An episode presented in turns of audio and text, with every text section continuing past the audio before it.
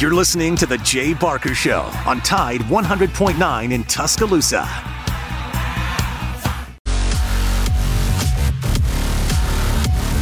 Yes, it is. Welcome into the program. It's Friday, December 29th. We're headed into the New Year's weekend. Of course, that means we're headed towards Alabama, Michigan, 4 o'clock on Monday afternoon. Can't wait for that.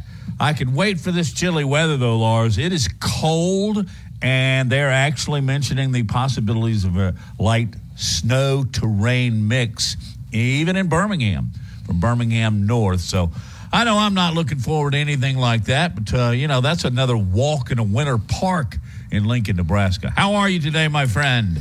I am terrific. Um, I'm actually going to be jetting out of here after the show today and going back to my home state, uh, where the the the state lo- the state slogan is the good life. So I'll be heading heading to the good life and to Nebraska here in a little bit, and so yeah, leaving this weather behind. Uh, you know, my mom was just here, and she looked at me this morning as we're just walking to the car to go to the airport, and uh, she's like, "It's not supposed to be this cold in Alabama, Lars." I was like, "Nope, it's not." And you can talk to my buddy Matt Coulter about that.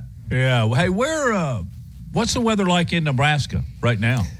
Uh, I think it's pretty cold. I think it's cold. It's actually colder there than it is here. Yeah. But but uh, Not to y'all. It could be No. 20, and that's okay. Just uh, But this is a. I swear there were times in my childhood where you wouldn't see the sun for like three weeks. And it's just very gray. And that's what it is today. It's just a very gray, cold December, uh, late December afternoon here in, uh, in, in, in Alabama. And, uh, kind of feels like home, actually. It is home. I, you know what? I've been here. I've been here like uh, I, I, I'm about to approach 20 years of living in Alabama, and I finally have come to the conclusion that this is my home. this is where I'm raising All my right. kids. like uh, this is I, I I can't say yeah I'm from New York or I'm from Nebraska uh, anymore. Like I, I'm from Alabama, and uh, proud to be from Alabama. well, and happy to have you here. yeah, in it took a while. Dixie, although I don't think it. I don't think it's the heart of Dixie anymore. But anyway, uh, bowl season's really kicked in, and you've got uh, four more today. There were four yesterday. Did you have a chance to watch any of the Pop Tart Bowl? And I don't mean necessarily the game, but the Pop Tart Bowl, as far as its festi- festivities were concerned. Did you I see did- halftime where the, No, the little, I- you know the cute little pop tart guys that run around that have the frosting on their chest and they have a little head? They're in the TV commercials. Anyway, they were a part of the halftime show. It was just quite entertaining. And I don't know if you saw this, but it's trophy of the year. Their trophy is like a silver football, okay? And it's kind you know, it's laying in kind of the form that you kick off, okay? It's on a tee. And right beside the laces, there are two little toasters that you put the Pop Tarts in when you give them the trophy. I'm sorry. It just cracked me up. Maybe I'm the only one, but there were a few people that were out on is. social media last night Yeah. that were going crazy about it. I thought it was pretty cool. Yeah. Um, it was all over social. Absolutely. Absolutely. Um, did you get anything from the press conferences yesterday, which were going on uh, out in Pasadena while we were on air? Did you get a chance to, to go and, and listen to Coach Saban and uh, Jalen Milroe and, and others uh, just uh, interact with the media and, uh, and a little bit of their back and forth? I read some, I heard some. I think the biggest quote to come out of yesterday was Jalen Milroe talking about Bill O'Brien, not favorably. But yeah, I kind of got the gist. I, I feel as though you're heading somewhere. Um, I was just struck by. Did that, you hear uh, something? Yeah, well, I was struck by Michigan defensive coordinator Jesse Minter, um, and he uh, basically said that uh, that Jalen Milroe is like Reggie Bush running the ball. Uh, he said it's not like a quarterback that's scrambling and he's going to slide and you make sure you don't hit him so you don't get a penalty. He said this dude is going to like a legit tailback or like a legit slot receiver once he's in space. he's going to run like a legit tailback or legit receiver. And uh, I, it's good to see that you know, so many of the stories that are being written coming out of Los Angeles uh, slash Pasadena are just gushing uh, about Jalen and effusive in their praise of, of Jalen because this guy, he's, he's this young man has, has, traveled a long road to get where he is right now, and uh, you know, we we have been critical of him. We have been also, you know, trying to be, uh, you know, honest in our Support. assessment. Yeah. yeah, and, and and and just hoping for the best for him. And he's just handled himself with such uh, grace and, and dignity and uh, just flashing wonderful integrity. And uh, again, I, I, go back to the South Florida game when he was benched and didn't get a chance to play. He wasn't sulking at the end of the bench he was, uh, you know, he was there. He was supportive. He was, uh, you know, as big a cheerleader as he could be. And in a lot of ways, Matt, that's when he won the job. That's how he won over the, he team. the team. Yeah, yep. yeah. I mean, is that, that that's uh, it, it, it you always when you're writing about a, a, a scene, you always want like some action, right? Well. to get to the definitive moment of uh, of of the plot. And uh, the definitive moment is him just standing on the sideline, being supportive. It's not anything he did on the field. You know, I guess you could also make the argument, uh, you know, the, the, the long pass that he hit against uh, what was it, Ole Miss, uh, and actually just got crushed uh, as he as he threw the ball. Uh, maybe you could point at that it was when he won the team, but I, I really think it was the, the South Florida game. And to go from that moment, right when it, it's just pouring rain and he's he's on the sideline at the start of the game and that moment to where he is now, what a remarkable transformation. Takes a lot of character to do that. I mean, I know he's got these physical skills that are off the charts, but he's got it upstairs too. And he's also he can be funny too. But I did read more about Minter and telling the media that it's been kind of difficult to replicate a quarterback scout, scout team quarterback because he's got such an arm. He's got such abilities to run the football. But they're managing, and um, Michigan's going to put up their Dukes this Saturday, this Monday. Saturday, you got Auburn and Maryland. And I don't know if I told you this or not, Lars, but I'm actually going to get up early in the morning and go. So uh, go up there with some of my buddies that I went to high school with. They're actually they went to Auburn. I went to Alabama, but um, we're going to get up in the morning. It's going to be cold. I got to pull out the old Nebraska gear. But anyway. Uh, Laura Lee Thompson has been a, part of our show all fall, dating back to summer, actually. Um, and just a very, very insightful football fan. And she is really all about Crimson. She is going to join us here in just a little bit. Then uh, later on in the show, we will go Pasadena on you as uh, Mike Rodak will be joining us from Bama 24 7. And then also our very own Ryan Fowler will be with us too. So we'll take our first break, and when we come back, the Bama broker will be joining us as you listen to Big Noon Sports.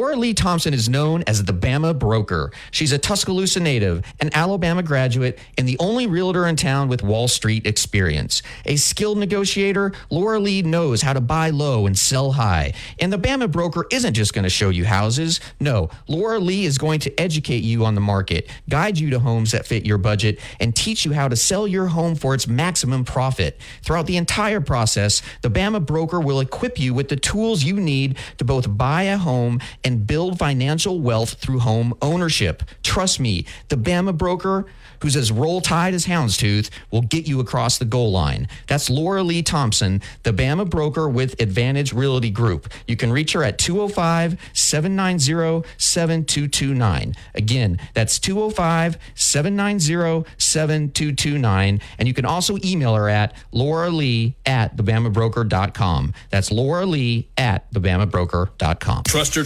Tide 100.9 Tuscaloosa weather. You could see a rain shower or a sprinkle, maybe a flurry today. No impacts expected, topping out around 46. Tonight, mostly cloudy skies with an overnight low of 32. And for your Saturday, clearing during the afternoon after a cloudy start. The daytime high 49. I'm meteorologist Bill Murray on Tide 100.9. It's 48 degrees in Tuscaloosa. Covering SEC sports like kudzu on the roadside. This is Big Noon Sports.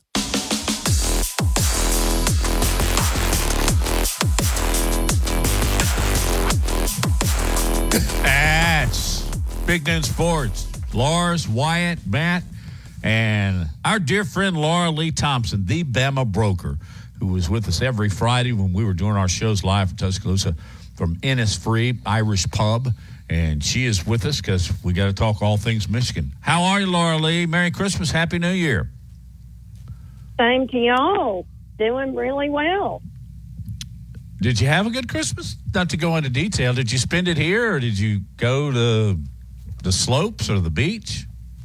No, we were at my sister's and we had a good Christmas. Had to deal with people being sick, so that seems to be going around.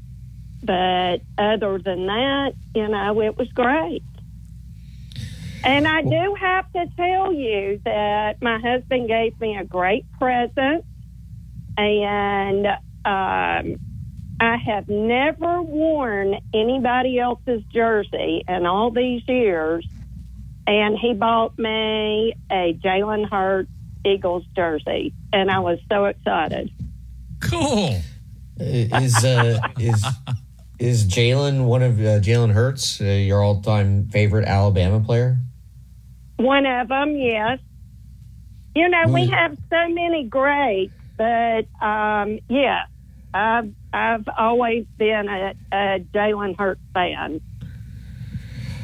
Yeah, he. Uh, wow, uh, he, he just there. There's so much to say about Jalen Hurts, and you know when he was a freshman, he wasn't allowed to talk to the media. And I did a, a really long story on Jalen uh, for Bleacher Report. Went down to Channelview, Texas, and, and hung out with. Uh, uh, just his former high school teammates, uh, people in the band who knew Jalen, and he was just so popular. And uh, uh, Matt, he, he was very popular among the uh, young females too. A big, uh, they were, he was a big fan, or sh- he uh, was very much admired by uh, by everyone there. that.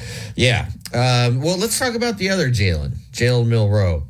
What uh, what is your feeling about Jalen and, and uh, as he approaches this game? Uh, what uh, what are your expectations for him? Well, I think Jalen is going to do Jalen things. Um, you know, I've been high on him even preseason, and uh, ha- am very happy for him and the way. Uh, not only, you know, and people talk about how he progressed, but as we have also talked about how. Um, I think Tommy Rees was finally able to run his offense instead of the Bama offense that we had under Bill O'Brien. I think that's what you're seeing such a huge difference. Were you surprised to hear that uh, Bill O'Brien told Jalen that he should switch positions? No, you have to understand that uh, Bill O'Brien ran a completely different offense. He ran one that was worked for Bryce Young, and you know, like who what he he did not run an offense that Milroe would have excelled in, and I think that's what you saw at the beginning of the season. And it was that same offense instead of, if you go back and watch Tommy Rees's offense at Notre Dame, he's running what he ran. It's much more closely aligned to what we're seeing now with a lot of 12 personnel. You are quite insightful when it comes to the game of football, Miss Laura Lee Thompson. Wait, I want to go back to Milroe Hurts. Uh, can you see some of the characteristics uh, athletically and personally that uh, run parallel with those two quarterbacks? Oh, 100%. 100%. I mean, even their attitude. Um, you know, take the fact that uh, they're both very similar quarterbacks and that they're a threat to run and you can't bring them down. Uh, it's just their sweet disposition. Um, I love how Milroe, you know, right at the ends all interviews and the way he says roll tide with that smile. I think he is just someone that everybody looks at and you can't help but like the guy. Laura Lee, you um, are as, as plugged in as, as anyone when it comes to the Alabama fan base. Uh, what is your expectation for the crowd?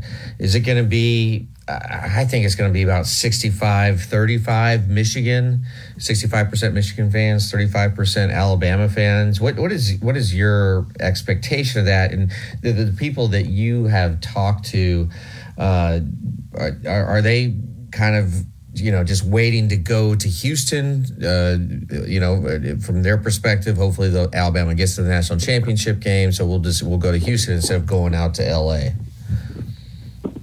Well, both. I know people who uh, already uh, left for LA. I know I have some friends that were going uh, to Vegas first and then going out to LA. So I think you uh, are probably right. I would say, you know, Michigan is going to show up more than Alabama. And I think a lot of it has to do with it being in the Rose Bowl for both parties. Number one, you know, that's a big deal for Michigan and the Big Ten. But for Alabama, um, I mean, it's a big deal, don't get me wrong, but many of us have the same opinion of the venue itself and don't want to. I, I mean, I don't like going there. Um, they can't get you in and out. Uh, you the bathrooms and concessions are outside the stadium, and you have to go through this tunnel. And I mean, if you have to go to the restroom or get something to drink, you're going to miss a quarter trying to get back in. Wow. Um, it, it's just not. I you know. I know it's the tradition and it's the Rose Bowl, but as the stadium itself, that's why we're not going. I don't want to deal with it. I didn't Um, realize. I knew, I knew people uh, had commented that it was bad, but I didn't know that about the concession stands in the bathroom. That's oh yeah, Man, everything that's- is outside. It's weird, but it's Yeah, also it's old. antiquated. Yeah. well, it's 100 years old, isn't it? Yes, and the tunnels are narrow, and you can't get through there. I mean, seriously, it's it's awful. And um, you know, I've been in the Rose Bowl several times. Of course, UCLA that's their their home stadium. And when I lived out in LA, I went to some games. I went to a championship. Um, I think it was well, Lars, you might know this. Was it Miami and Nebraska in the early 2000s Yeah. in the Rose Bowl? Yeah. Yeah, I was at that Miami, game. Miami spanked Nebraska pretty good. Oh yeah, Thanks the for that stadium. That was that was yeah. Thank you, Laura Lee, because that game marked the end of everything in my life. So Well, I Laura Lee was there there, to see it. and I I'm mean, surprised I it took was- you this long to bring that game up. But um, but you know what? Like the, the great thing is, you will get in this game the iconic sunset late. You know, probably the start about fourth quarter or so. Uh, it's it is so beautiful that and, and Laura Lee, you, you you can testify to that, correct? When you were there last. I I can, but Lars, I'm not there for the sunset. I'm there for football time. It's just so Boom! low. She got me again. Hey, Laura Lee, um, that's a great answer. What What are the uh, couple of things through your eyes that Alabama really needs to do to beat the Wolverines? Stop the run. I mean, you know, we the team that uh, was on the field for the Auburn game. Um, you know, we've got to stop that in LSU. We couldn't stop the Heisman Trophy winner, but um, I think that um, they know that, and so I think you have to be uh, very cautious about some twists that Harbaugh will throw in there, and um, you know, pray to goodness that Alabama has changed their signs. Oh, quite a few times, I would think. Yeah, you have Yeah. to bring that up. Yeah. Nobody's really talking about that, so um, I think everybody's hoping that. Well, not everybody, because you can look at the betting line and and see that there are a lot of people betting for Michigan to win.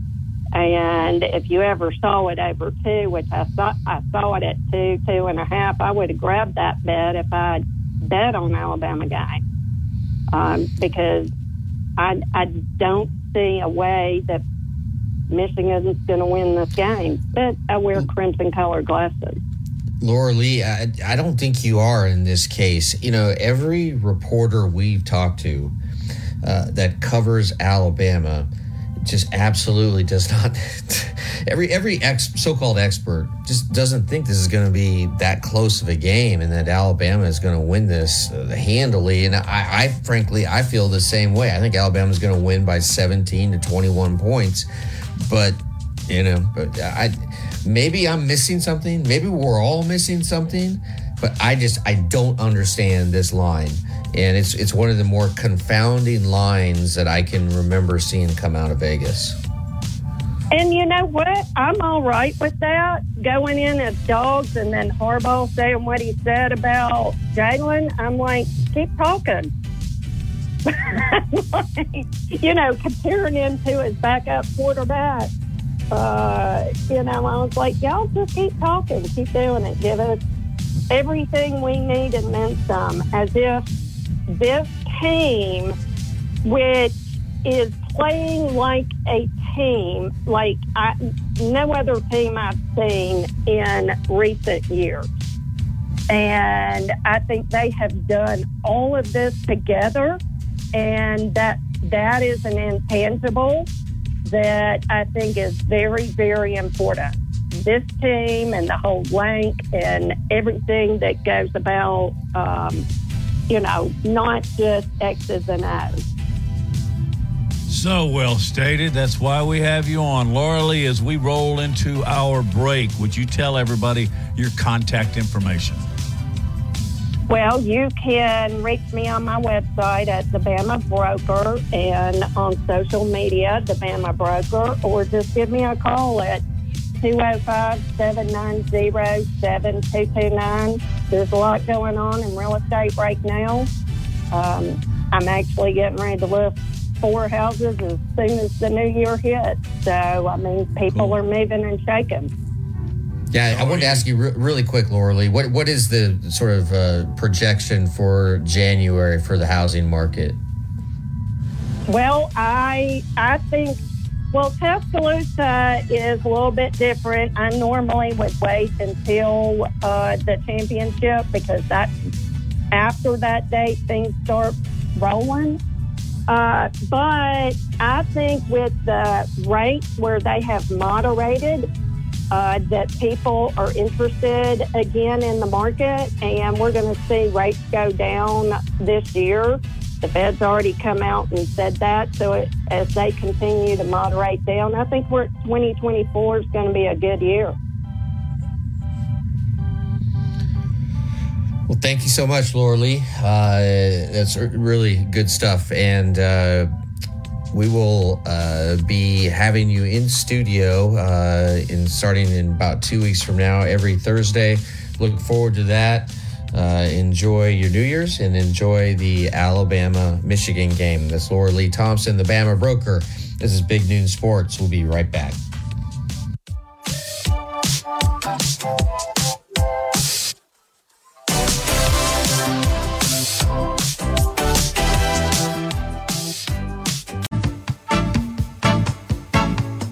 Securing the best mortgage possible requires a lender who has knowledge, is trustworthy, and treats customers like family. And no one is better at all of this than the mortgage miracle worker, Haley Sansing. Based right here in Tuscaloosa, Haley Sansing has spent decades working in the mortgage industry.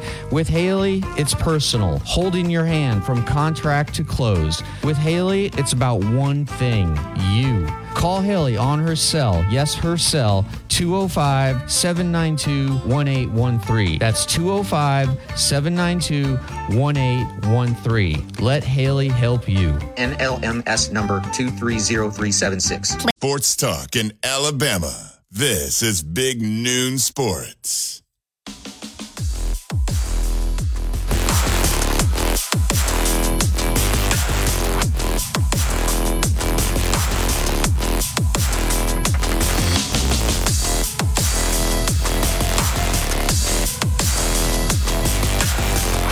On Big Noon Sports. Matt Coulter along with Lars. Wyatt is at the controls. Did you see where Domani Jackson, the USC outstanding defensive back, he put himself in the transfer portal. He had two in mind, Alabama, Michigan. Lars, guess who he guess who he chose? Yeah, this is a big get for Alabama. Um, he is uh, he's going to be a guy who can come in and uh, start right away. I think in that uh, in that uh, spot that's going to be vacated uh, by Kool Aid, right? Or, or I'm sorry, by Arnold. Uh, and and Kool Aid, right? They're both going to be going into the draft, and both will be picked in the in the first round. So that's a big pickup.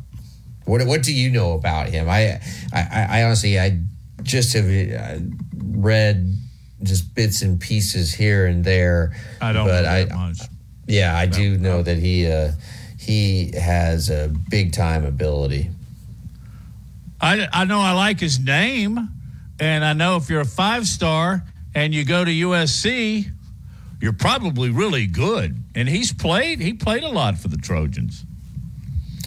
Yeah, yeah. So uh, that's uh, uh, you know it, it's a big big win for for Alabama. Alabama already has has, has taken one. Uh, gets gets one victory over Michigan before uh, they even strap on the on the, the chin straps here in uh, in a few days. I want to ask you a question, Lars. Most people kind of have a different feel for Aaron Rodgers. Even if you're a Packers fan, you know that he can be a little bit of a tool. Um, sometimes he can be very strange, in fact. And I saw an article yesterday that made me feel a little bit better about Aaron Rodgers. You know, the Jets have been working with him well, about putting him on the practice, putting him on the practice field and getting him on. No, nobody's saying he's going to play yet, but he didn't like the way the Jets were doing it logically, I guess. Did you read the story? I did not. He didn't want to be put on the practice squad. Why? Because that would take a player away. You understand? He's not going to play. He's just kind of out there. So the Jets wanted to make this move. Aaron Rodgers said, let's not make this move because I don't want so and so, whoever the guy kind of was last lowest on the totem pole. I didn't uh, He didn't want that guy to lose his job. That's what he said. I don't want I- that guy well, to lose his job. He didn't specifically know exactly who it was. He just knew by putting him on the 53 man roster that it was uh, going to cost the guy literally a job.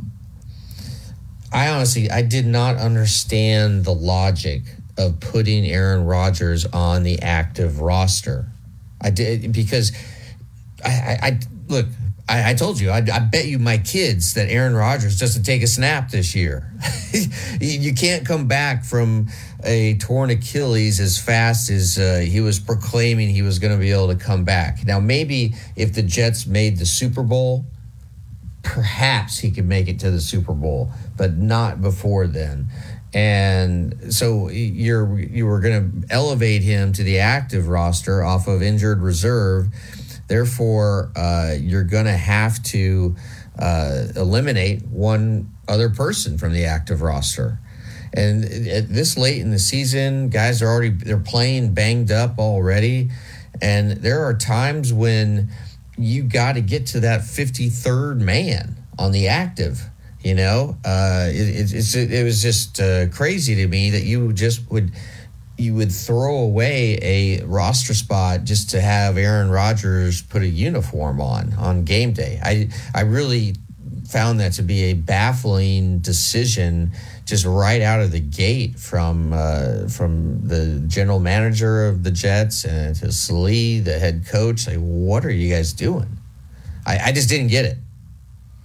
I still don't get it. But then again, I think back to the last uh, 40 years of the way the Jets have organized and played, and it doesn't surprise me a bit. So, you know, let's face it, it's been a while. It's the last time they went to the playoff with Favre, Jeez, yeah. Namath, It- it- with Richard been- Todd. It's been a while. It is. Uh, it has been a while. But um, yeah, go, going back to Domani Jackson, uh, you're right. This is this is somebody who's going to be able to come in and really contribute right away. And and it's worth remembering, as you mentioned, that uh, he's a he's a former five star. Uh, he's got two years of eligibility remaining. Uh, and it did come down to Alabama and Michigan. Uh, he went to practice on uh, Thursday afternoon uh, at the Rose Bowl and was was there. And there's video of Nick Saban greeting him.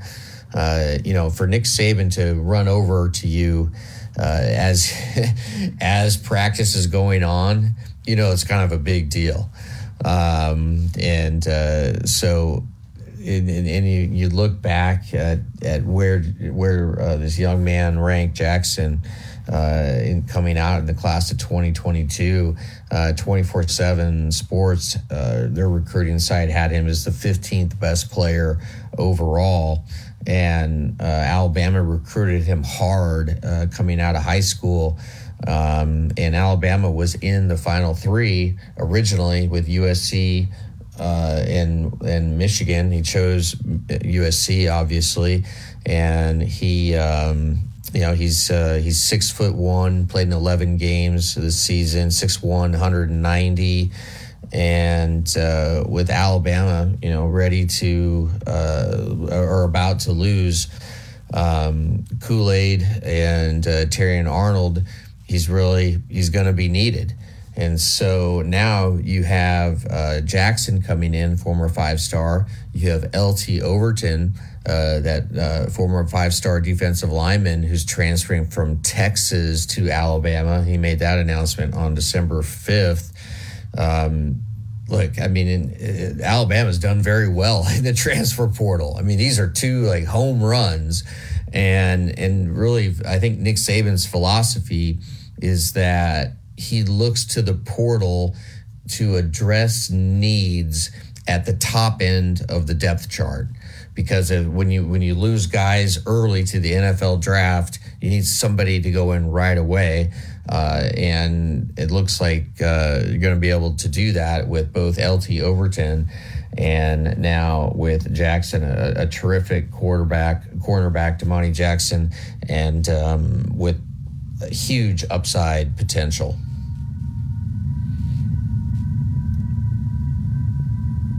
You were spot on about the way Nick, Nick Saban. You know, in many ways, I've drawn this parallel before. They, uh, some ways, the transfer portal is like what teams used to do with uh, junior college. You know, Yeah. you need a defensive end, you go find the best one in, um, I don't know, in, in Kansas or Mississippi, and you bring them in, and oftentimes those guys could start for you, and they would fill that gap. And I think it's in, in its original intent. I like the transfer portal for that, but this constantly jumping around, and I see that you know guys are going for the second and third time of the portal. Lars, I thought there was a rule against that. Now, does that not take place until twenty twenty four? Uh, that's a good question. I'm not Um, sure. Um, and I- I- I don't know the answer. Why, why are the top junior colleges for football in Mississippi and Kansas? They seem to be. There's a ton of them in Kansas, and I've, I've done some stories on on a few of them. But you know, uh, didn't Cam Newton go out to Kansas for JUCO? Um, yeah, it's just strange that that again. Uh, I don't know. Are, are, and our junior colleges being hurt by the transfer portal. Oh, there's. I don't think there's any question. When's the last time you heard of uh, a guy that had been, you know, gone two years at Itawamba? I don't. That's Mississippi College. The ones at Scooba, the one that's like an hour and a half from here. Yeah. Uh, the big one, the big one that Brittany did all the stories on. When, what was it called? Last Chance U. Yeah. You don't hear of junior college guys coming in because would wouldn't you rather go to the transfer portal? And Yeah. and let's face it, as long as we're talking about junior colleges, what were they there for? They were there for the four and five star players that didn't make it academically. When's the last time, Lars, somebody has said, "Well, that guy doesn't have the grades"? Uh, Fifteen years. I could, yeah, I could riff long about that, but yeah, you're right. You don't hear that anymore. Prop 48. Yeah, When's the last time? that's it. yeah.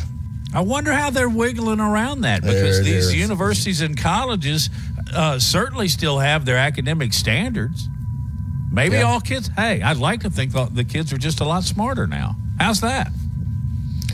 Could be. Could be. Don't think so, but could be. well, if you look at some of these national test averages, we're going the opposite direction. The rest of the world is flying past our youth. But that's getting closer and closer to a political venue, which you and I are not going to get into. I would- do- would like to talk for a minute about uh, Auburn and Maryland, because I uh, think it's an interesting matchup. Um, there are a few keys to this game and a few observations we might want to put out there, and that's what we're going to do as we continue Big Noon Sports. By the way, um, we are very heavy guested in our last 30 minutes of the show, so we literally have darn near an hour where we can take your calls. Want to know what you think about Alabama, Michigan? Want to know what you think about uh, what's going to happen in the other bowl games as well? Uh, talk Alabama basketball. Talk anything you want to at 205 342 9904. You're listening to Big Noon Sports.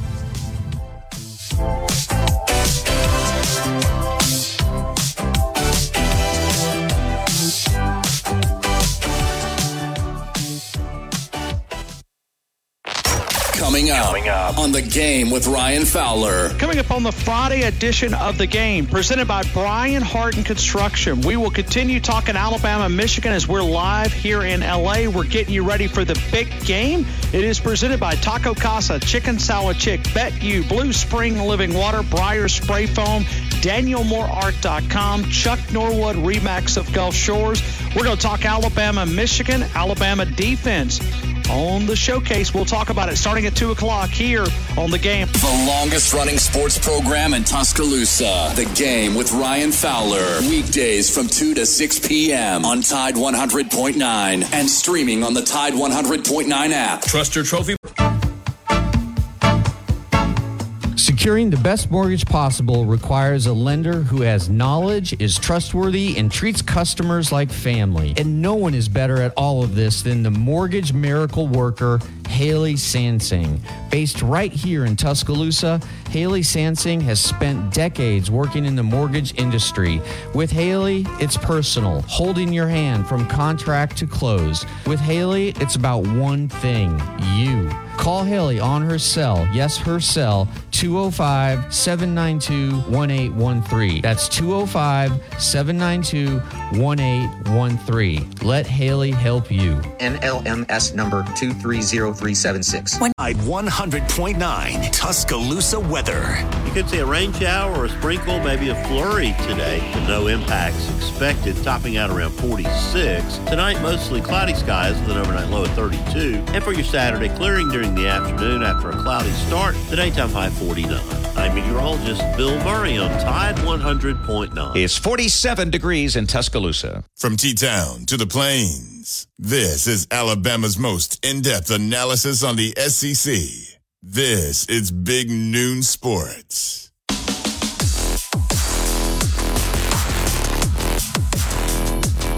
It is Big Noon Sports. Welcome back. You got Lars, you got Matt, you got Wyatt, and we got your phone calls. If you'd like to dial us up, it's 205 342 9904.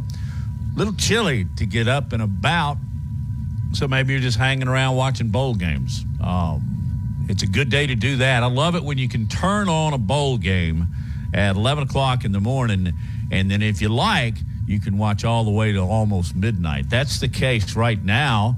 Kentucky, I like this matchup. Kentucky is leading Clemson at the half 14 to 10.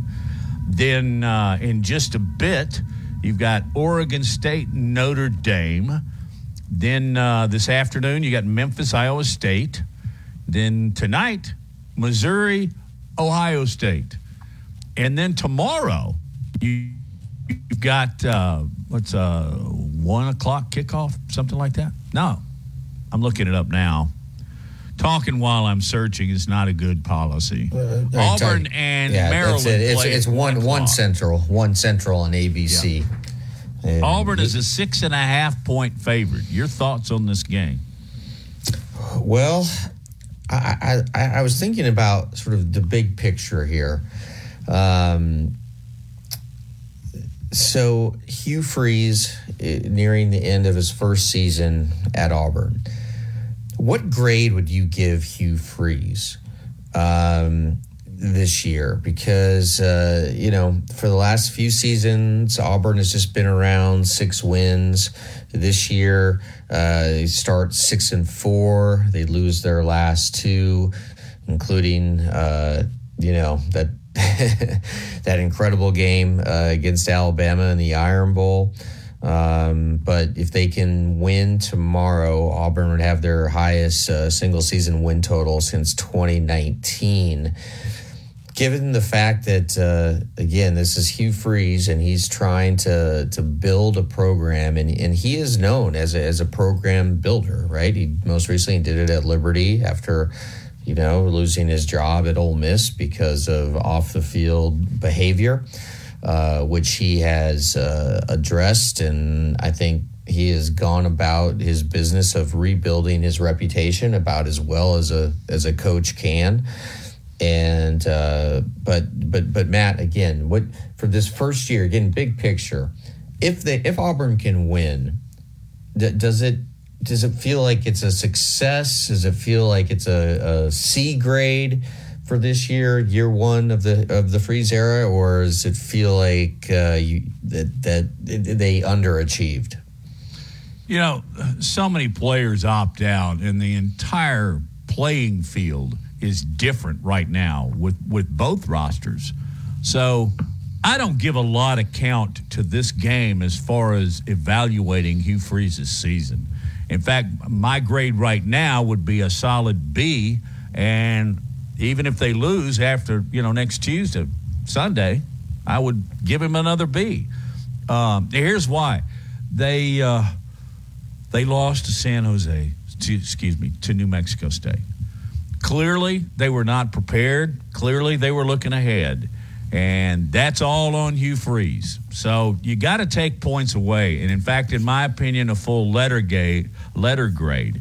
And so I would give him a solid B. But here's what I think is very promising for Auburn fans.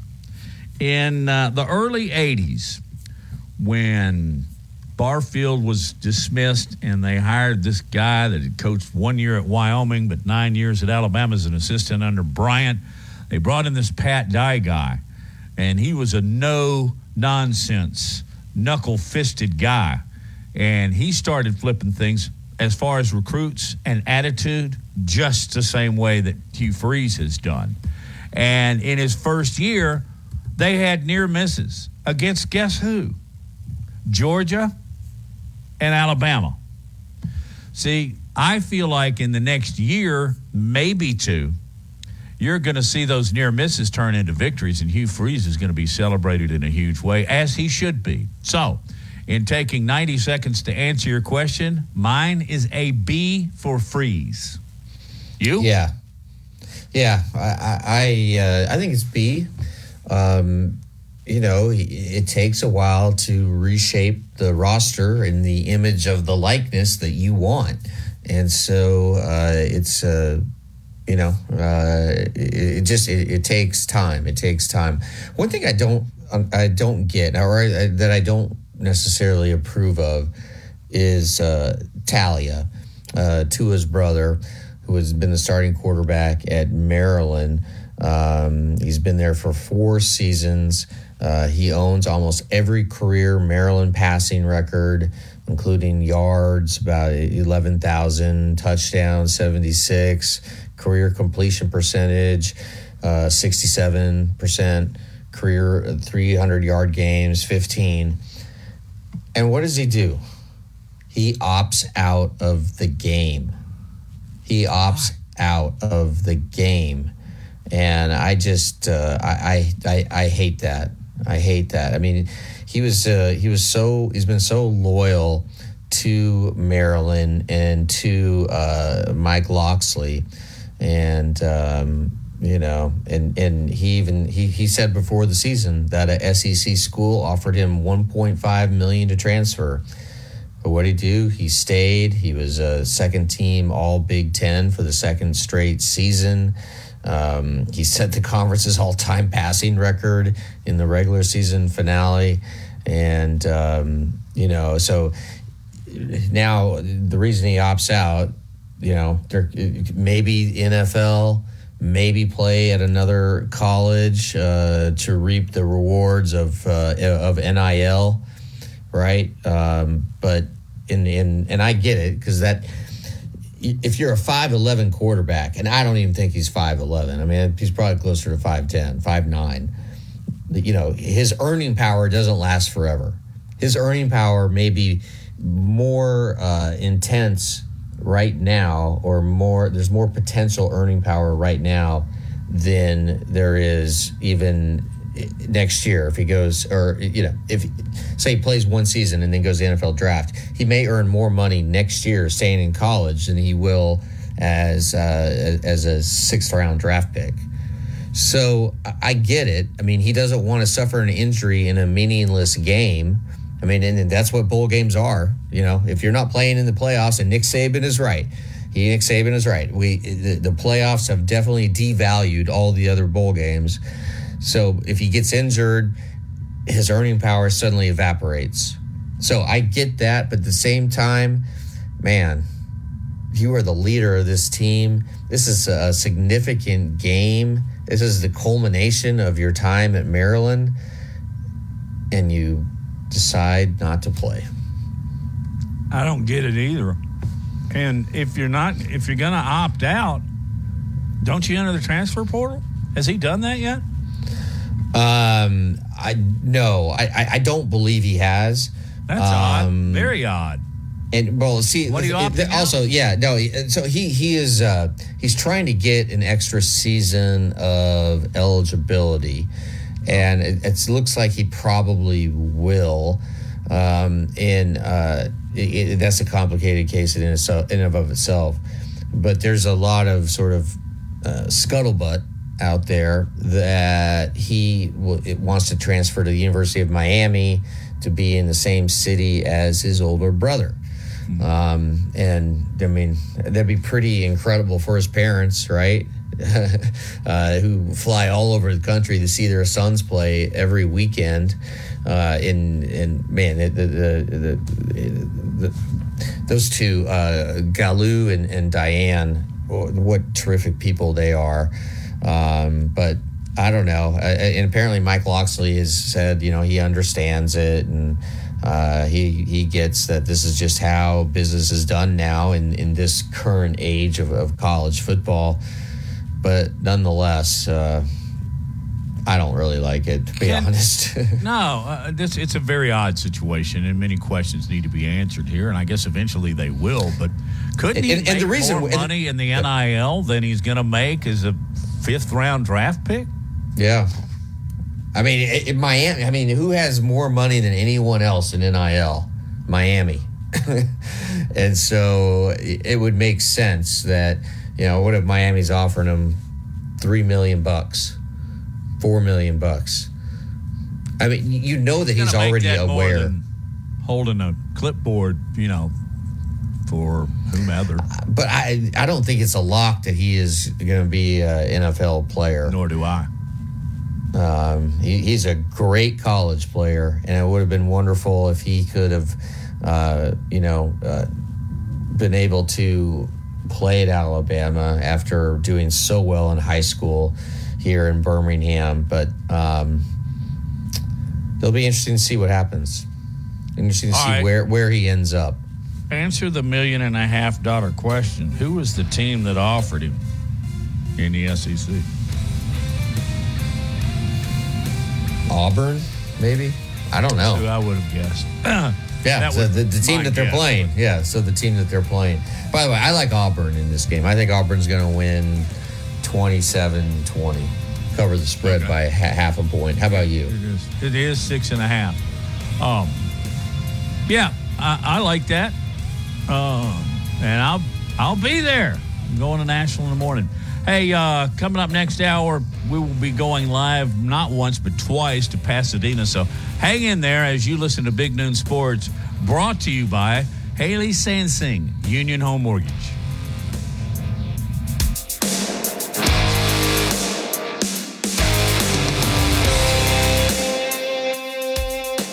Tune in to Laura Lee Thompson is known as the Bama Broker. She's a Tuscaloosa native, an Alabama graduate, and the only realtor in town with Wall Street experience. A skilled negotiator, Laura Lee knows how to buy low and sell high. And the Bama Broker isn't just going to show you houses. No, Laura Lee is going to educate you on the market, guide you to homes that fit your budget, and teach you how to sell your home for its maximum profit. Throughout the entire process, the Bama Broker will equip you with the tools you need to both buy a home and build financial wealth through home ownership. Trust me, the Bama Broker, who's as roll tide as houndstooth, will get you across the goal line. That's Laura Lee Thompson, the Bama Broker with Advantage Realty Group. You can reach her at 205 790 7229. Again, that's 205 790 7229. And you can also email her at Laura Lee at thebamabroker.com. That's Laura Lee at thebamabroker.com. Town Square.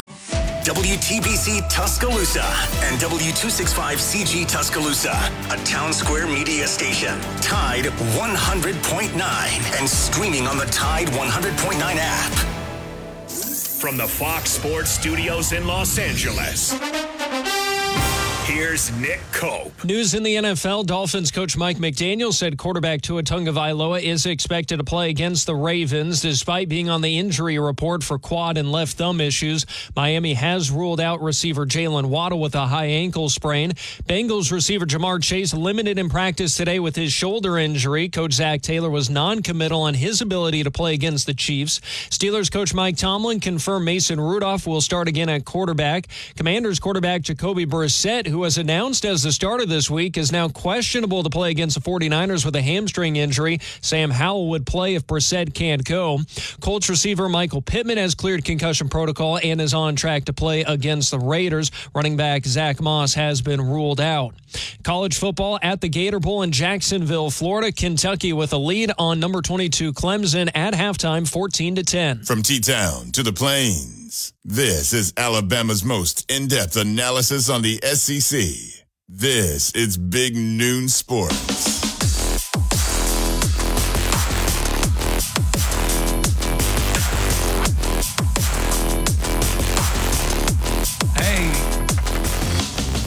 It's the final hour of 2023, Lars, that you and I are going to be on the air.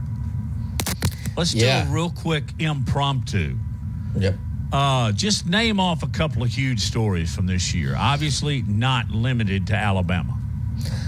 Well, okay. I, you know what? You and I didn't even discuss. It can't be this. Nebraska or Cincinnati. No, we didn't discuss this, but but No, we have not discussed it all. b- before we jump into that, I want to just review a few of the sports legends who we lost in 2023, and I, I want to just get your reaction to uh, what you what you think of and then what I think of when we bring uh, the, these uh, these uh, again iconic people up who uh, who are no longer with us.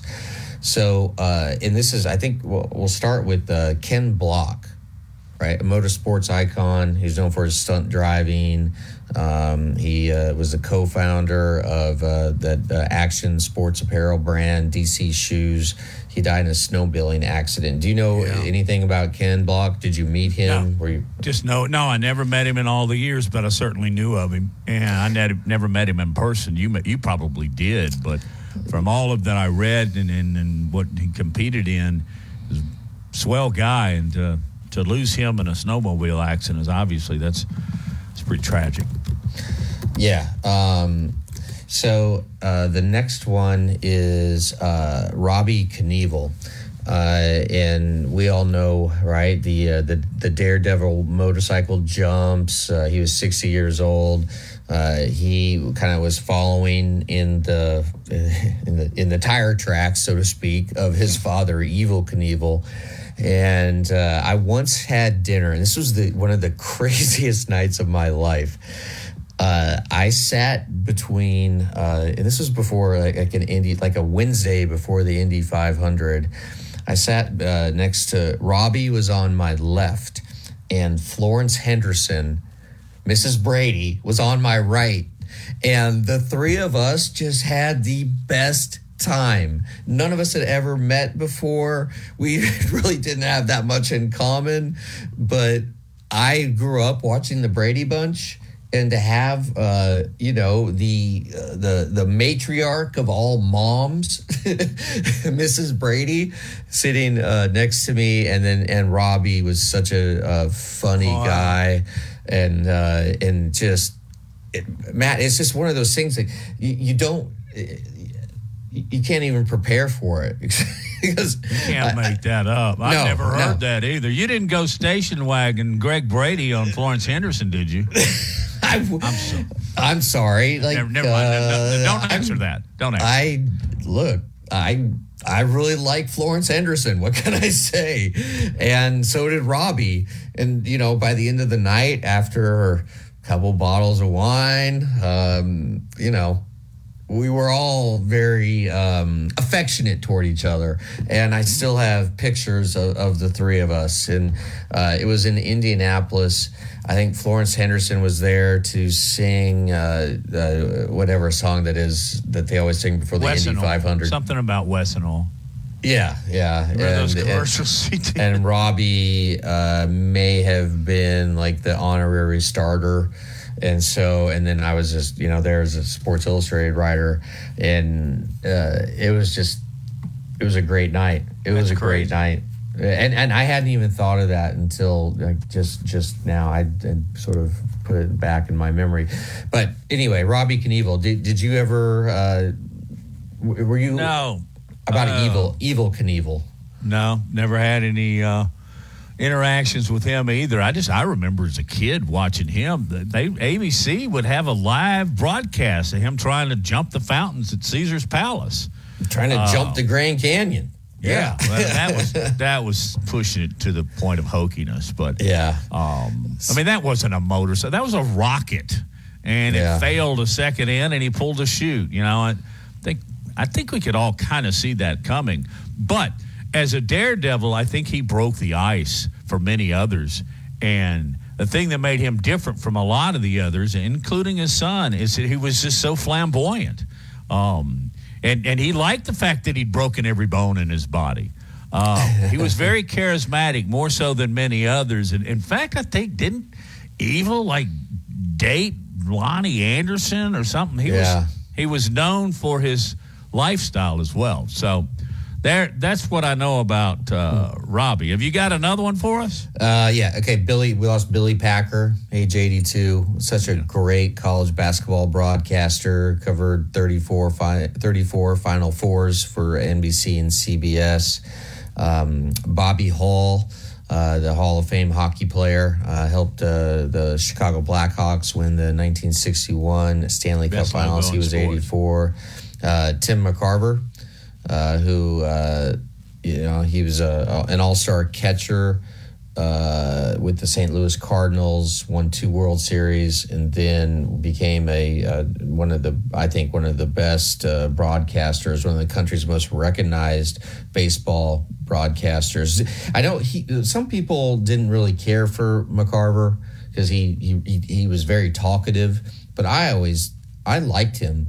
And uh, you know, I remember watching Tim McCarver call World Series when I was a kid, and I just, I just thought there was something uh, melodic about his voice. He was uh, very well informed. And guess what position? We've just been talking about it. He's the only one facing the right direction. So his knowledge and observations of the game over the many, many years behind the plate make him um, a, a skillful, skillful announcer. Um, but I don't know. There was always just a touch of aloofness that I picked up in his delivery. And, and I think it was there. I, I, I think that sometimes, though, you got to have that, but he went tad over the top. But I would much rather uh, tally up his positives. And he was an outstanding catcher, and he did a great job with Mike, too. And uh, Willis Reed died at 80. Uh, What a guy. What a man. Yeah. Yeah. What a man. Um, just the uh, image of him dramatically emerging from the Knicks locker room minutes before game seven of the 70 NBA finals. Um, to you know, and he scored the first basket, and it may have been the only basket he scored in that It was, game. I believe. I think it was. Yeah. I mean, but but that is one of this uh, one of basketball's most enduring examples of, of playing through pain. And Let me ask you something, Lars. Could you see Kevin Durant do that? Probably not. Not even close. Probably not. Um, Vida Blue.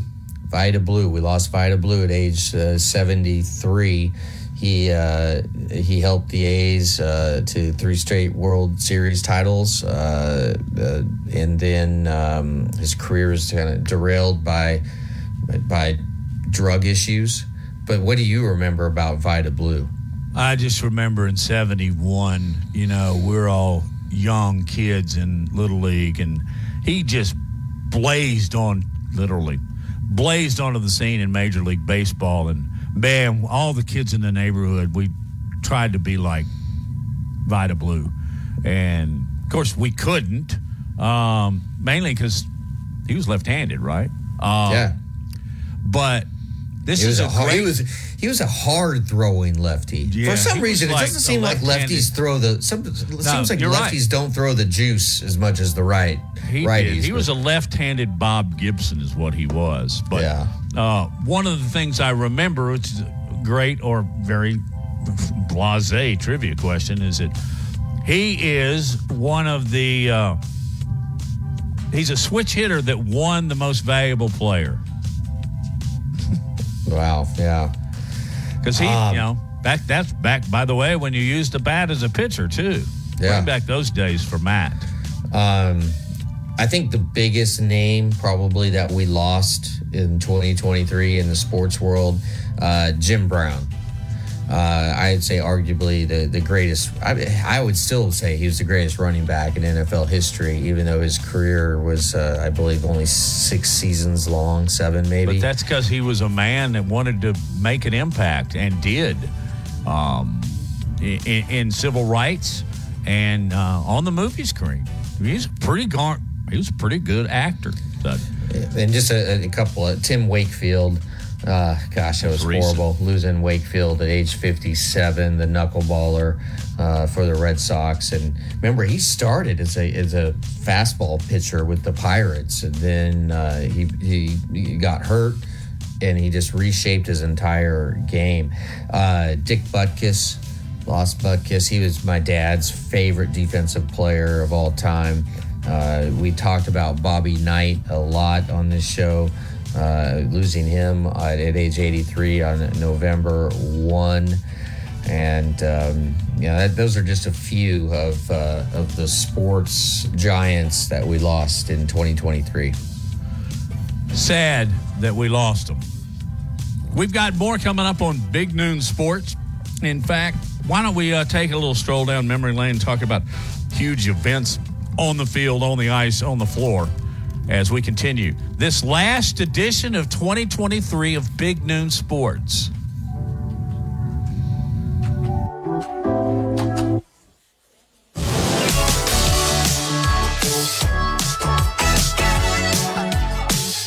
This Lee Thompson is known as the Bama Broker. She's a Tuscaloosa native, an Alabama graduate, and the only realtor in town with Wall Street experience. A skilled negotiator, Laura Lee knows how to buy low and sell high. And the Bama Broker isn't just going to show you houses. No, Laura Lee is going to educate you on the market, guide you to homes that fit your budget, and teach you how to sell your home for its maximum profit. Throughout the entire process, the Bama Broker will equip you with the tools you need to both buy a home and build financial wealth through home ownership. Trust me, the Bama broker, who's as roll tide as houndstooth, will get you across the goal line. That's Laura Lee Thompson, the Bama broker with Advantage Realty Group. You can reach her at 205 790 7229. Again, that's 205 790 7229. And you can also email her at Laura Lee at thebamabroker.com. That's Laura Lee at thebamabroker.com. Tide 100.9 Tuscaloosa weather. You could see a rain shower or a sprinkle, maybe a flurry today, but no impacts expected, topping out around 46. Tonight, mostly cloudy skies with an overnight low of 32. And for your Saturday, clearing during the afternoon after a cloudy start, the daytime high 49. I'm meteorologist Bill Murray on Tide 100.9. It's 48 degrees in Tuscaloosa. More big noon sports coming up.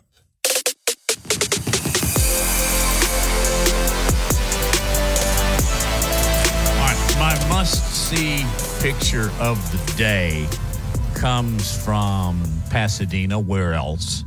And it is Nick and Terry Saban on what looks like to be a small sleigh, maybe even like in a float or something. And they are, you know, parading themselves down the streets of Disneyland. And it looks like they might have a, a granddaughter in between them. And Terry's all smiles, the child is all smiles, and Nick is trying to smile, but you can tell he would rather have somebody be taking his fingernails off. He's got that Christmas smile on, but you know he's thinking, man, I need to come up with another blocking scheme to run the football on Michigan. Have you seen that photo? Uh, I have not. It's, but, uh, look it up in a uh, minute. yeah. It's just, it's hysterical. Love it, love it, love it, love it. All right. yeah, let's so let's get into uh, the best sporting events of 2023. What what are you uh, what are you what are you starting with here? You know, it's very, very hard to not start in your top or your top five with the Alabama Auburn game. For goodness sakes, what drama. And then the Alabama Georgia game wasn't bad either. But there were several other moments outside uh, of our region that I think you can embrace as well. Um, uh, I, I think that, uh, you know, postseason baseball, Shohani, Shohei Ohtani, 750 million. Now that's a signing, but there were others. Uh, I know you're an NFL guy, so I might hand the ball off to you with the National Football League. I mean, what about Taylor Swift? Her takeover of the NFL. You know, um, that would probably be it because you could bring so many other people voting in from the Taylor Swift side. By the way, have you seen that his numbers have really, really dropped since he's been Yeah. dating? Yeah, there are. Does one have to do the other? No, no. Uh, the Chiefs are just out of sync, and uh, a lot of Chiefs fans are actually uh, incorrectly, in my view, blaming Taylor Swift because of the distraction that she has caused, and they've made the Chiefs into this circus, uh, or she's made the Chiefs Chiefs into this circus atmosphere, and I don't know. Chiefs are struggling, but when Patrick Mahomes uh, fumbles the ball and lets the Raider and the Raiders return it for a touchdown, and then the very next play he throws a pick six and gives up 14 points. I mean, there's some coaching issues going on there, and Mahomes just uh, seems a, a tick off. Hopefully, he'll remain a tick off because the Bengals are going to Kansas City, going to Arrowhead on Sunday, and uh, desperately need a win to uh, keep their playoff hopes alive. But um, but yeah, I'd say Taylor Swift uh, in the NFL and in NBA. I, I think it's pretty obvious. It's uh, LeBron uh, breaking the scoring record. Um, you know, uh, surpassing Kareem Abdul-Jabbar, uh, who took the record from Wilt Chamberlain. And Wilt Chamberlain was born, or I'm sorry, LeBron was born eight months before Wilt Chamberlain uh, had, broke the record himself. And so uh, it was cool that uh, that Kareem was on hand uh, for that moment when LeBron became the the leading scorer. But um, yeah, so so in uh, where, where do you want to go? Do you want to go uh, baseball? You, you, I'll throw the, or I'll hand the baton to you for just uh, another moment from 2023 that really uh, sticks out to you. Well, I think um, I'll go to NCAA basketball tournament, both men and women. The LSU Iowa game was one of the most compelling basketball games I've ever seen. Not to mention that it was uh, the finals with uh, two outstanding players. And we talked about that game at length over more than one day about what a mark that it had on women's college basketball. And the men's tournament had a lot of drama as well when you had a couple of teams that were really off the radar. I mean, did, did you think that uh, Florida team, international, or is it Atlantic? I get them mixed up. I think it's Florida It's going to make the Final Four, and then San, San Diego State. How about that? That Yeah. was that was very compelling. And then Lars, I'm stealing your thunder. Nebraska, 100,000 people to watch a women's volleyball game. So I just threw those at you real quick. And I'll let you continue on the I Nebraska really, thing. Well, no, I, I, I want to stay with the college basketball and go to women's college basketball. To me, the the story of the year in women's college basketball, in in a lot of ways, if someone were to ask me what my favorite story of the year was, it's the emergence of Caitlin Clark for Iowa. I mean, she she is a female version of Larry Bird. It, she just has she can do everything, everything. Uh, she can hit threes from you know thirty five feet. No look passes and just, uh, just she's just a beautiful basketball player, and I, I, I, I again I, I haven't seen anybody like her since Larry Bird. And when uh, when with Caitlin Clark, Iowa gets to the championship game against LSU, a record shattering. I mean, and it's not even close. Record shattering. Twelve million viewers watched in, and and uh, or, or, or tuned in uh, to watch the game. And I mean, they saw what um, I mean, women's coaches, women's uh, college coaches who've been recruiting her since seventh grade. They they've seen it. They'd seen it for years, and that was just uh, her her creativity, her ingenuity. Uh, there's no such thing as a bad shot for Caitlin Clark, just like there's no such thing as a bad shot for Steph Curry. and she just uh, and she had swagger, uh, competitiveness. Uh, she's got a temper. Uh, you know, it was just great. I just loved everything about Caitlin Clark. And she made her mark for sure. Uh, I think there another story was uh, the Texas Rangers and the Arizona Diamondbacks to a certain extent because uh, they were certainly not preseason picks to win the World Series, but the Diamondbacks made it, made it deep, but the Texas Rangers won it all.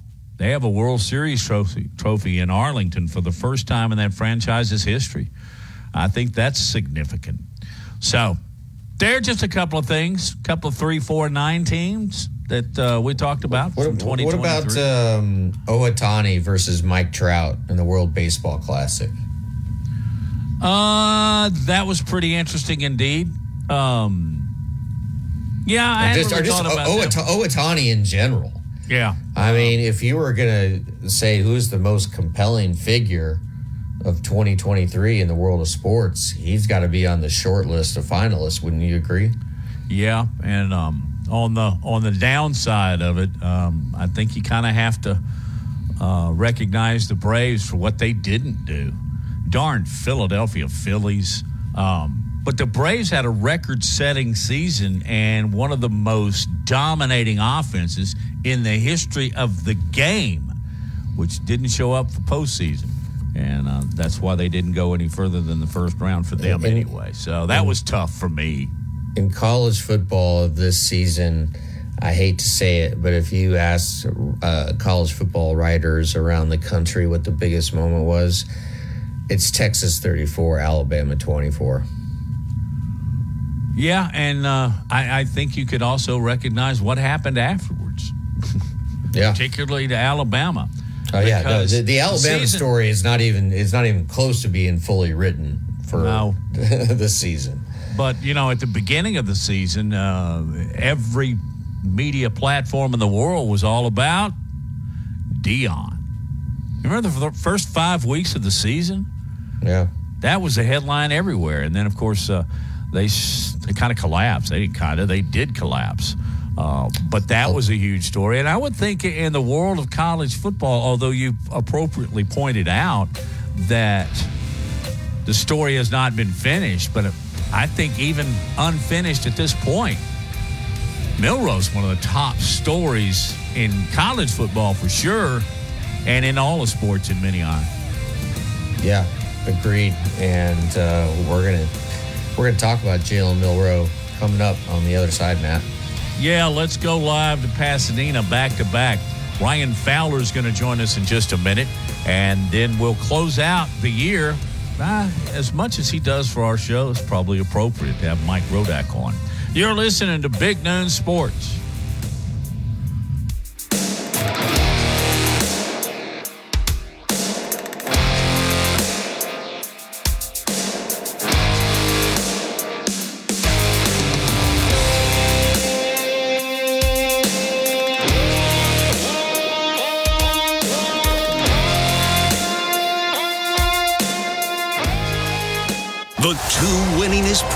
In college football history collide. Jada look, he's got Miller wide open. 20, 15, 10, 5, touchdown. It's Saban versus Harbaugh. It's the Alabama Crimson Tide and the Michigan Wolverines in the college football playoff semifinal at the Rose Bowl. Our coverage starts at 1 this Monday on your home for Alabama football. We are here treating patients from every generation across the United States and from around the world. We're here for the rookies and the dreamers trying to make a name for themselves. We are here for the achievers who are resilient and won't take no for an answer. We're here for the coaches, athletic trainers, and mentors who are shaping the next generation of legends. We are here for you, aggressively pursuing victory over injury. Learn more at andrewsportsmedicine.com. Coming up, on the game with Ryan Fowler. Coming up on the Friday edition of the game, presented by Brian Harton Construction. We will continue talking Alabama, Michigan as we're live here in LA. We're getting you ready for the big game. It is presented by Taco Casa, Chicken Salad Chick, Bet You, Blue Spring Living Water, Briar Spray Foam, DanielMooreArt.com, Chuck Norwood, Remax of Gulf Shores. We're going to talk Alabama, Michigan, Alabama defense on the showcase. We'll talk about it starting at 2 o'clock here on the game. The longest running sports program in Tuscaloosa. The game with Ryan Fowler. Weekdays from 2 to 6 p.m. on Tide 100.9 and streaming on the Tide 100.9 app. The two winningest programs in college football history collide. Jada, look, he's got Miller wide open 20, 15, 10, 5, touchdown. It's Saban versus Harbaugh. It's the Alabama Crimson Tide and the Michigan Wolverines in the college football playoff semifinal at the Rose Bowl. Our coverage starts at 1 this Monday on your home for Alabama football. This is the Big Noon Sports Network.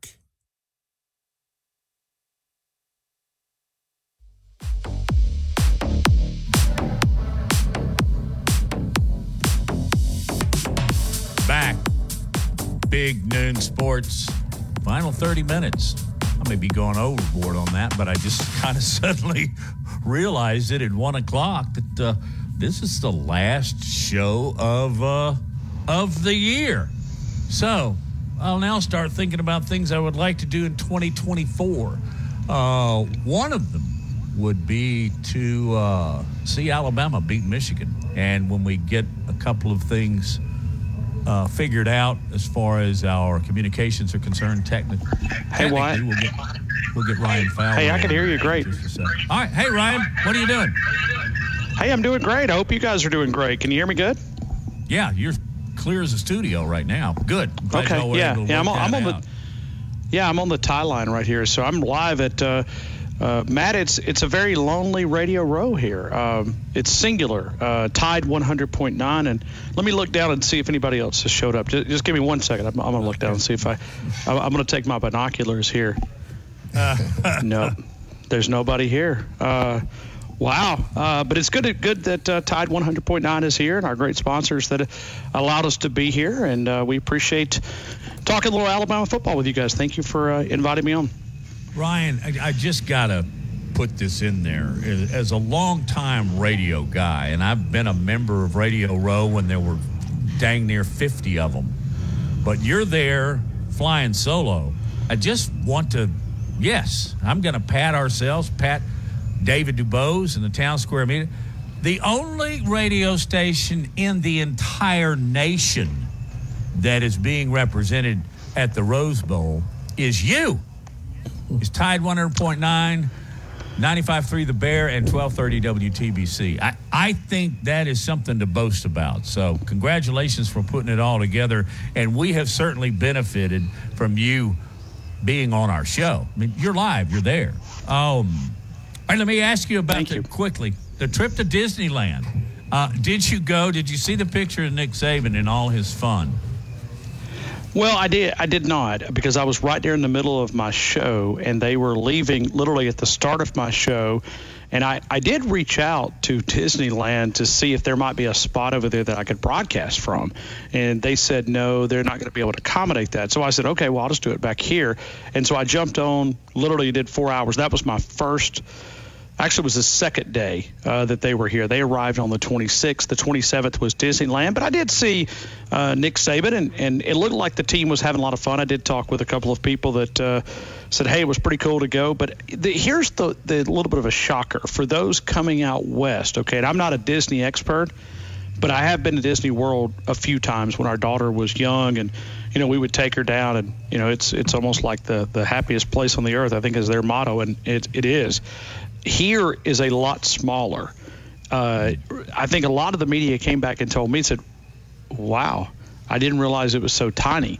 Just the geographical, you know, footprint of it is just tiny compared to what all of us are accustomed to down in Orlando when you, you, you go and you ride the bus from this center and you ride the the tram back and forth from you know Magic Kingdom to Epcot or wherever, it's it takes you a long time.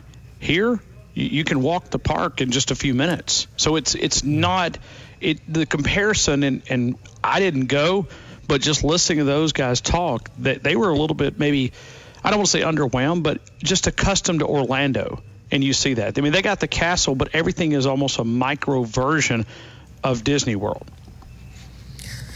Well, that's uh, good to know. I have not uh, embarked yet on the suicide mission of taking my twin girls who are six. No, you got Lincoln to, Lars. You've got to listen. Listen, I promise you, and I'm not here to promote Disney World, but but it, it is it is just unbelievable, especially at that age.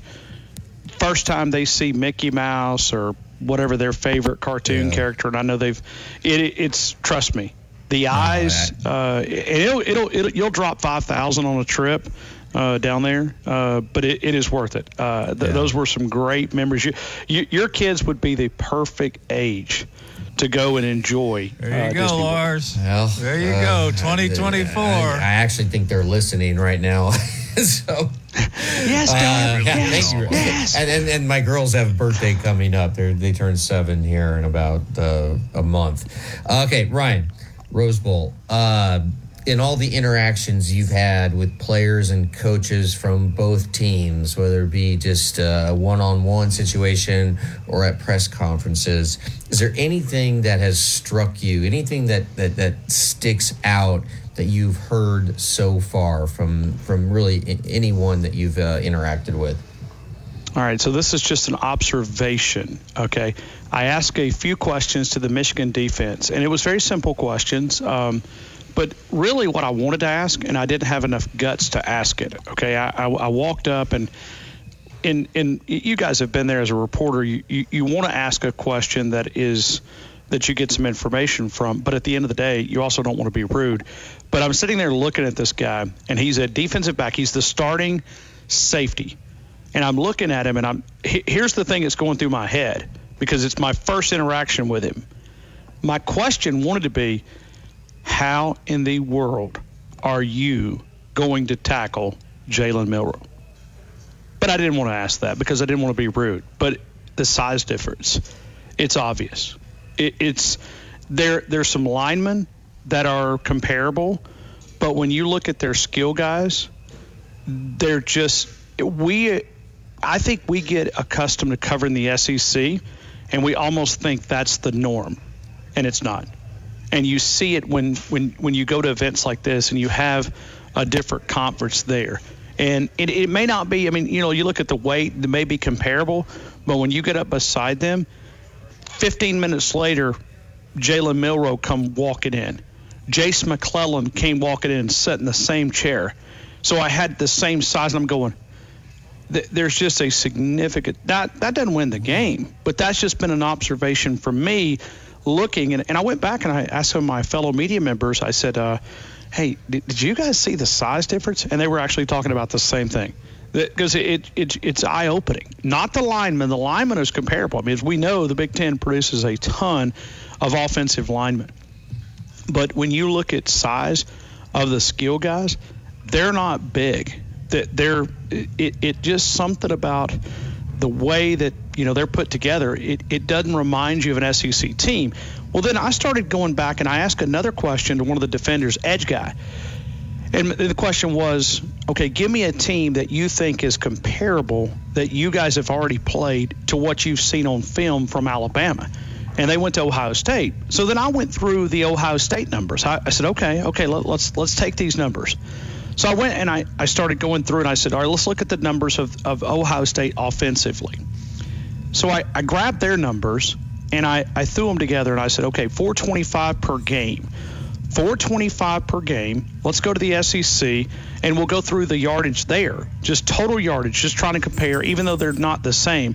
I said, where would 425 rank per uh, game? and it's like middle of the pack of the SEC. So the top in the Big Ten yardage production is about middle of the pack. Now, I mean, these are the teams that it would compare against. They would compare offensively to Florida, Texas A&M, uh, Alabama, South Carolina. offensive production for Ohio State. So then you, you begin to look at it, you kind of like, okay, this is the best. So is defense really, really good at Michigan? It is, but I think it's also inflated because, or it's skewed simply because of, of the offenses don't really score a lot of points. Now, that's not saying you can't do it. It's just saying the sample size that we're looking at, the offensive production, and and I, one of the other questions I came up and I said, hey, give me a quarterback that reminds you of Jalen Milroe uh, in the Big Ten that you played, and several of the guys said Taulia Tagovailoa. We've covered both of them.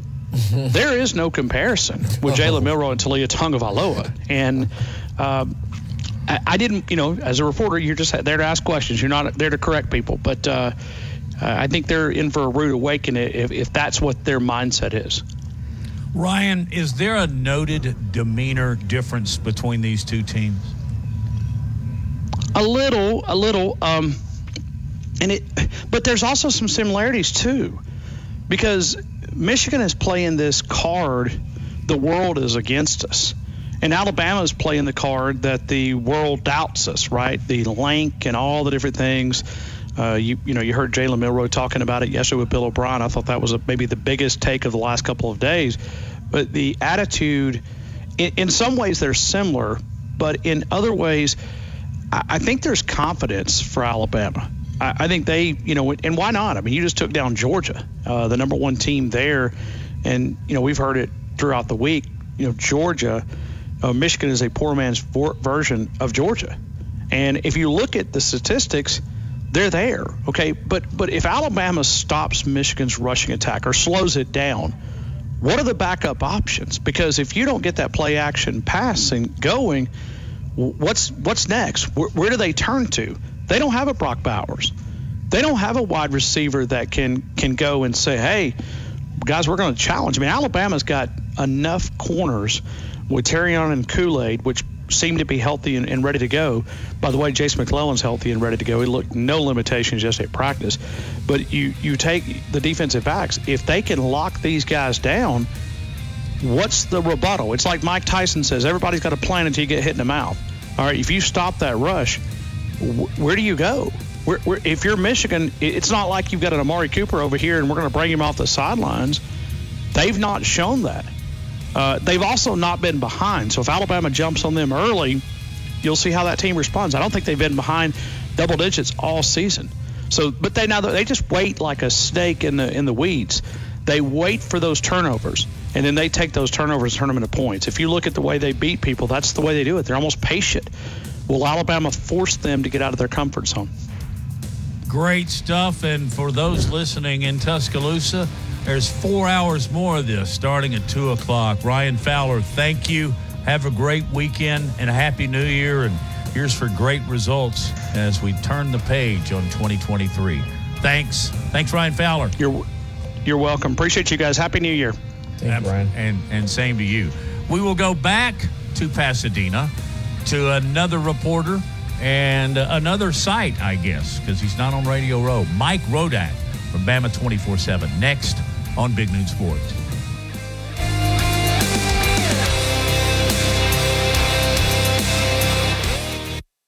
On the next Inside the Locker Room with Coach Wimp Sanderson and Barry Sanderson. We hope everybody has a happy new year. And tune in Tuesday, 7.30. Kevin Scarbinsky will join us. We'll look back at the Alabama-Michigan game. We'll also look at what's next for Alabama football. Will they be playing in the national championship on Monday night? Or will we have to deal with this roster and the transfer portal? Also, we'll take your phone calls in the second hour on Tide 100.9 and 1230 AM WTBC. Inside the Locker Room, weekdays 7 to 9 a.m. on Tide 100.9 and Tide100.9.com. 9 Tuscaloosa weather. You could see a rain shower or a sprinkle, maybe a flurry today. No impacts expected, topping out around 46. Tonight, mostly cloudy skies with an overnight low of 32. And for your Saturday, clearing during the afternoon after a cloudy start, the daytime high 49. I'm meteorologist Bill Murray on Tide 100.9. It's 48 degrees in Tuscaloosa.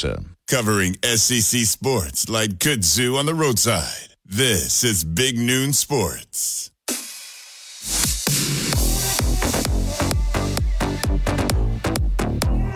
Mike Rodak is our guest from Pasadena from Bama 24 7. And I think, as I was talking to Lars a minute ago, Mike, this is very appropriate because I, I think you have been our most noted and often contributor to this show. Um, you've been very generous with your time, and we appreciate that very much to start this off. I appreciate being on and having the opportunity to talk to you guys.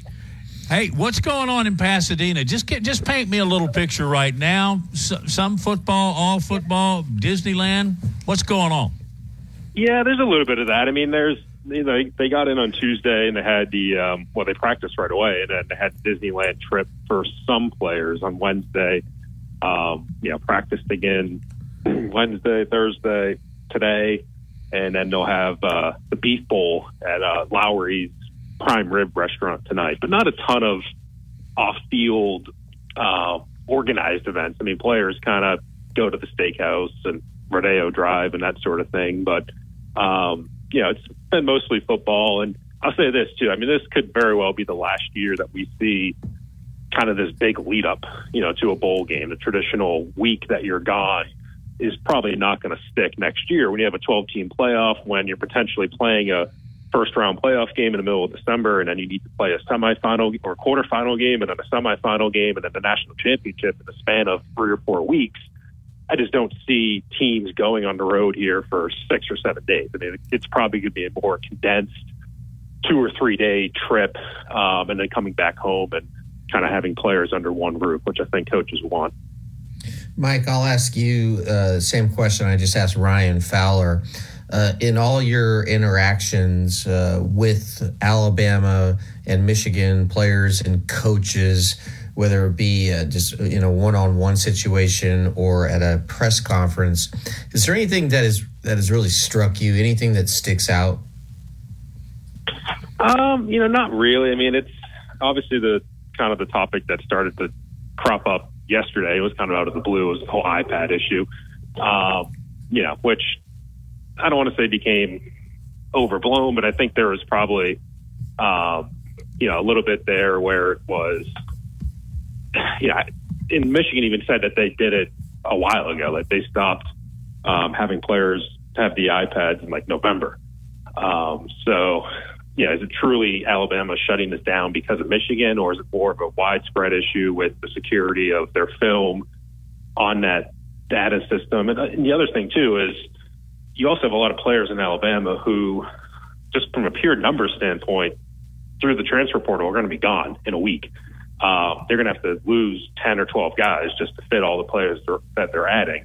And you don't know who's talking to those players. You don't know if they've already talked to a new team, if there's money involved. And there is some risk in just giving them an iPad with all your practice film and kind of letting it be out there.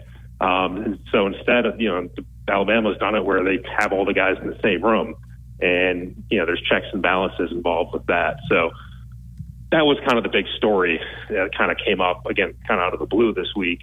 Um, that a lot of guys were being asked about. Hugh Freeze declined to use the technology with headsets and quarterbacks. And I think there were 14 bowls that were eligible to try that out. I honestly don't know. Is this game one of them? Uh, as far as my understanding is no. It's only the non-playoff bowl games, um, and you know the playoff games are kind of traditional as it was this season. Um, and yeah, I was a little bit surprised to see not a ton of teams use that. Um, you know, teams kind of stuck with their traditional hand signals and all the silly stuff that we've talked about before. But you know, I I would imagine whether it's just the SEC or more widespread that there's going to be a lot more of that technology adopted next year. Um, and yet, and Sankey talked about it too before the you know championship game that it's been accelerated because of the Michigan thing, and they've been talking to companies, you know, the headset technology and you know the wristbands that might be digital. And I, I think we're going to see that um, again as soon as next year, where that's really where it should have been, where play calls come in over a radio. I think, you know, I think teams can afford that. What's the one thing that you have picked out? Well, maybe not lim- limited to just one. What are uh, the Michigan Wolverines? What do you think their biggest problem? What What do you think they fear, for lack of a better word? And same question about Alabama. Yeah, I mean, I think for Michigan, it's probably their ability to be explosive. Um, I think is where they're questioned the most. You know, I don't know if they fear it internally, but I think it's fair to say, you know, is that team if they get behind in this game able to throw the ball and beat Alabama through the air? Because I think Alabama would love to have a game where JJ McCarthy's throwing the ball 35 times, 40 times. Uh, that's kind of what they want. They don't want Michigan to get into the groove of running the ball and you know, kind of wearing you down that way. That's what Michigan wants to do. So it is a case of if Michigan can't run the ball and they're in third and longs all day, can they throw? Um, do they have the playmakers on the outside? And I think, you know, they're better than they probably have been in the past. They're better than what they were in the Citrus Bowl four years ago against Alabama. But, you know, they're not SEC. You know, it's not the most explosive passing team that Alabama's seen this year. So, um, that I think would be the problem for Michigan. For Alabama, it's kind of the opposite of, hey, yeah, I think stopping the run is part of it, but just you know, offensively, you're going, you are going up against the best defense in the country. Um, and so, you know, can Jalen Milroe hold together everything that he's done so well and done so much better the last couple months, last month and a half, and continue to do that um, in this game? I think is is still an open question. If he doesn't, you know, if Jalen Milroe starts making mistakes, turnovers, whatever, um, do you regress to where you were early in the season? Mike, does one team have more or less swagger? What's the demeanor uh, of Michigan and Alabama right now? Yeah, you know, I think Alabama has a little bit of swagger in terms of they just beat Georgia. Um, you know, and there's that kind of we're proving people wrong. You know, Tyler Booker basically said they're like a bunch of misfits, and um, you know, they've had that chip on their shoulder, obviously, you know, lank and all that. Um, but, you know, there is a danger. And I think even JC Latham said it where it's like an alligator after you, you eat, after the alligator eats his meal, that's when they're most vulnerable because they're satisfied and they're fat and happy essentially. And, um, they need to avoid that. You know, they just ate Georgia, so to speak. And, um, you know, they can't have Michigan killing them, so to speak. So, you know, I think they're, cognizant of that. I think Michigan, you know, they're the favorites, but I think there's also like an underdog mentality there where, you know, they've lost to Georgia, they lost to TCU. Um, they're trying to prove themselves that they're able to kind of get past not just the SEC, but get past the semifinal hump. And uh, a team that obviously has rallied around all the things that have happened to them and rallied around Harbaugh and um, it's Michigan against the world. And, um, you know, I don't know if that qualifies as swagger, but I think there is some, um, you know, just there, there's some motivation on their end uh, that they can kind of show people that they're more than just what they've kind of been accused of doing. Mike, final question of the year for you here. What's Harbaugh like and what's Saban like in this atmosphere? You know, I haven't really been around Harbaugh because uh, I wasn't here for the the Disneyland thing on Wednesday, um, which has been the only time that he's talked so far. They're going to do a, a media day tomorrow and then another coach's press conference Sunday morning. Um, so I haven't really seen him. You know, Saban, I, I haven't really seen Saban yet either. Um, but, you know, I think it's, you know, two coaches that have been here before, and Saban obviously knows kind of the pitfalls of, of this week. And, um, you know, if guys aren't focused on what they need to do, then, you know, things won't work out. So, I don't know if there's anything different about them. Um, but again, we haven't really been around them too much to this point. Okay, uh, one more. What was uh, maybe the most impactful, favorite story that you covered with Alabama football this year? Ooh, that's an interesting one. trying to think back to the entire year, but um, man, it's been it's been a different year. I'll say that. I mean, it, South Florida game was probably the weirdest game I've covered yet. Um, so, I mean, I don't know. It, it's it's tough to say, but uh, it's definitely been a different year where it's been a roller coaster uh, for you, hasn't it? Yeah, it's not the typical. You know, you're. I mean, fourth and thirty-one is probably up there as well in terms of it's not the typical year where by the second quarter you're writing your story and you know what you're saying every week and what the story is going to be and the questions are going to be. It's it's been a lot more unexpected. Um, you know, that's what Saban's talked about too. It's enjoyable to kind of have something different. Mike, enjoy your weekend in Pasadena. Thank you for joining us, not just today, but throughout 2023. And Happy New Year to you. You too. Thank you. All right. Thank you. Uh, you can catch up with him on Bama 24 7. That's Mike Rodak, who just does an outstanding job as a beat writer for the Alabama Crimson Tide. Hey, anyway, uh, Wyatt, thank you. Lars, thank you. Thanks to the many people that have contributed to the show over the last 365 days. Uh, it's been a blast. And guess what? We will be back Tuesday at noon to talk about what happens in the Rose Bowl. Happy New Year.